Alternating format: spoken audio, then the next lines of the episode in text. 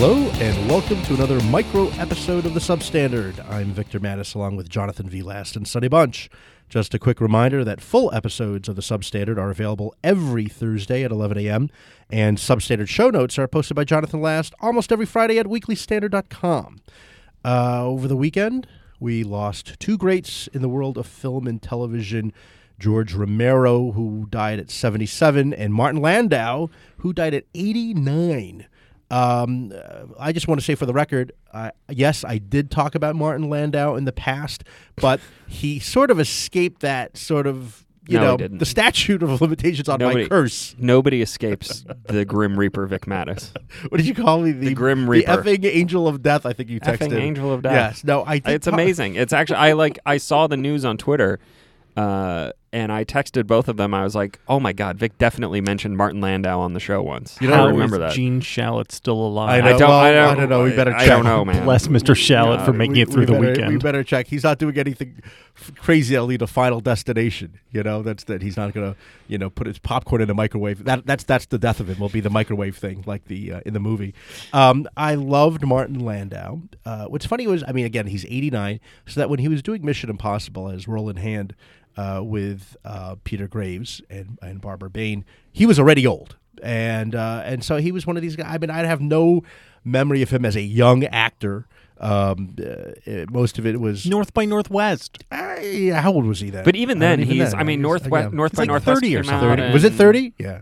I will effort this while you Yeah. Yeah, he was great. I loved. I or loved him. like that. Although I have to tell you, I get confused between Martin Landau in North by Northwest and Walter Matthau in um, uh, Charade. It's kind of like the same thing, but it's not. I get confused by Martin Landau and Jon Landau, aren't they? Uh, John Landis. No. Are you thinking of John Landis? No, Oh, isn't it? Who's Jon Landau? Jon Landau wasn't John All Landau the the producer, uh, the music right, producer. help me do math. Yeah. He is Mhm. born in 1928. Mhm. Okay. North by Northwest is 1959. So He's 31. 31 years old. Okay, so He's a young he was young. He was young. People looked so much older back then. Yeah. In any event, uh, he was. Well, he was like wearing a suit. Yes, stuff, no, you know, he was like just a, that people didn't like act like smoked, children. uh, that- Yeah. People that acted like real you know what I people, like remember though humans, after adults. after Mission Impossible, he and Barbara Bain did another show called Space 1999, Oh, and that was really cool. And I have to say that Space 1999 is still more advanced than 2017. Mm. As always, like in the 70s, Yeah. they imagined Yeah. 1999 sounded so far away, and of course, uh, it, it wasn't. But I thought he was great in uh, Tucker, The Man in His Dream. Remember, he was Bela Lugosi and Ed Wood. Yeah. And Yeah. uh, Crimes and Misdemeanors, he played the eye doctor who everybody loved, the patriarch of the family who was going to receive this big award. And then he had an affair with Anjelica Huston. It went bad, and she was threatening to tear apart his happy family. And so he turns to his brother, the gangster, to get rid of her. And the gangster brother was played by Jerry Orbach. Oh. I think they make perfect brothers if Yeah. you think They, about it. That- that makes very sense, much yeah. look like Yeah. it. And Orbach's got the leather jacket. It's fantastic. No, uh, Martin Landau's one of his most recent, I guess, one of his last movies was a was a uh, a kind of twisty, turny thriller type movie called Remember, Huh. and it was about uh, a a uh, Jewish ho- Holocaust survivor who. Uh, uh, tried to was trying to track down a um, uh, a a man who had worked in his camp, and he has Alzheimer's, so he has to like he is he's constantly calling back to his friend at the nursing home in which they live, who was played by Martin Landau, and he he has this kind of he has this he has this very uh, special look in his eyes where you can tell he's kind of hiding something from the audience and from uh, this this other character who who was played by Christopher Plummer. Good. Don't mention Christopher Plummer, please. Just don't say his name, Vic. Uh, and uh, you you know it was it was very it was a very well done movie featuring you know like shockingly old actors. I was gonna And say, it's like it's- com- you don't you don't. There's a reason it didn't get like blown up on three thousand screens. You know it wasn't it didn't get the thirty million dollar ad campaign. That's not going to be on IMAX, but Um, they have a but it- combined age yeah. of 180. Base, I mean almost yeah. yeah, yeah, yeah. Uh, and um, and and and he had a little bit part in Entourage too on HBO. He was the has-been producer, and sort of like people, you know, like sort of, you know, you you, you they don't want to hang out with that guy because he's kind of a pain, and he was a big deal in the 70s, but Mm. Yeah. not anymore. But it's it's very touching. And JVL, um, I've always found him to be a sympathetic. Uh, actor watching him but you actually met him and uh, remind us again about that I did. I met him on backstage in the actually not even in the green room, literally backstage on the Dennis Miller show. We were both on the Dennis Miller show back when he had his uh, CNBC gig. And Martin Landau was sitting in his little director's chair backstage waiting for his segment. And I was brought in by the producers to wait for my segment. And I, so I just went up and talked to him. I said, you know, hey, Mr. Landau, Jonathan Last from the Weekly Standard. Love your work. This is what Matt Labash taught me. This is how you have to approach celebrities. Landau. And so I told him, I said, you know, I'm a huge fan of your daughter, Juliet Landau. Said she's a fabulous actress Good uh, in. in her own right. Good in. And so he was tickled by this and happy that I knew his daughter. And so we just started chit chatting, and I asked him about uh, his character Leonard in North by Northwest. And I said to him at the time, I said, "So I got to ask you, is this? Were you playing Leonard as gay? Because there was always something very interesting about the character, but mm-hmm. yeah, you know, I've, I've seen this movie fifty times and mm-hmm. could never quite put my finger on it." And he looked at me and he said, "Yes." oh, that's good. I said, "Really?" He said, "Yes." That's good. But he said, my idea was to play Leonard as if he had a secret that nobody else in the movie knew. And that, that that was his secret. And later, like four years later, he confirmed this in an interview with like Entertainment Weekly or something like that. That's fantastic. So Now, Sonny, you had deep thoughts on George Romero. You Yes, wrote about George it in the Free Romero. Beacon. George Romero also died uh, over the the weekend after a very brief uh, battle with lung cancer. That's a that's a bad one.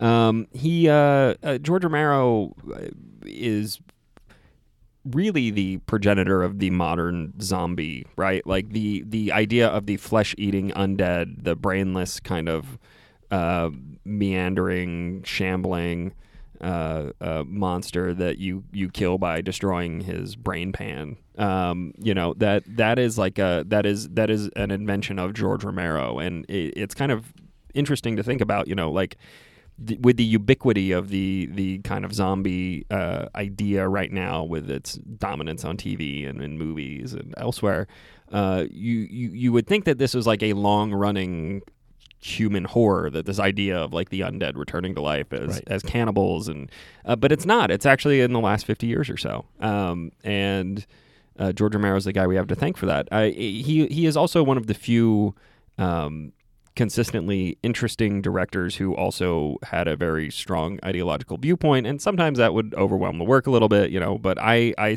I, as even as a as a staunch right wing uh, you know fascist I still enjoyed the the left wing claptrap that That's how Mr. good he was. put out there Uh, and he didn't make a he didn't like capitalize on the whole zombie uh, phenomenon, right? He didn't end up with millions and millions of dollars, right? Yeah, he well, the Night of the Living Dead was famously kind of wrapped up in bad rights deals and stuff. He got he got kind of kind of screwed uh, in that in that regard, and to the point where it was actually I'm pretty sure Night of the Living Dead is actually in the public domain, maybe. Mm.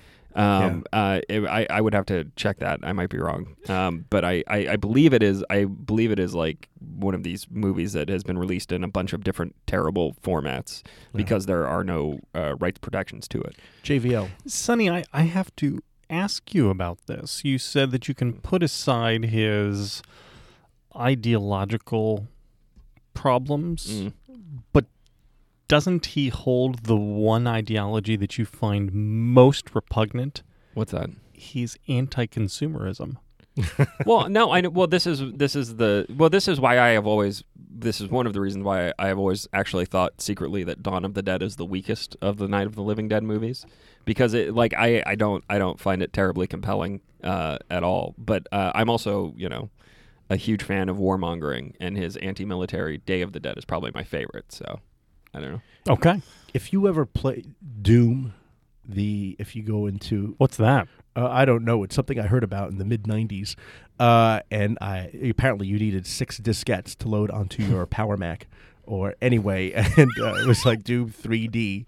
And if you went into immortal mode, I only heard about this. I'm not saying that I played this myself. If you go into immortal mode at the very end level, when everything is firing upon you, you can jump through a wall and to kill like the giant beast behind this wall. You're supposed to fire rockets and things into a tiny like hole in the wall but you can go through it in immortal mode and what's behind that wall is the head of george romero on a spike. And then you could, you could and that, that was clearly a homage obviously to uh, uh, the great ones where everyone got their um, influences from. Did your friend Mictorino Vatis yes. in college play this game? Uh, he he he spent half the time playing that game and the other half on SimCity 2000. Oh, Yeah, it was a very, Very sad. interesting. It was a very sad life, uh, and and drinking. Uh, there wasn't much room for uh, school. So Hmm. anyway, Yeah, well, Sounds like a smart choice. Yeah, I'm sure it's fine.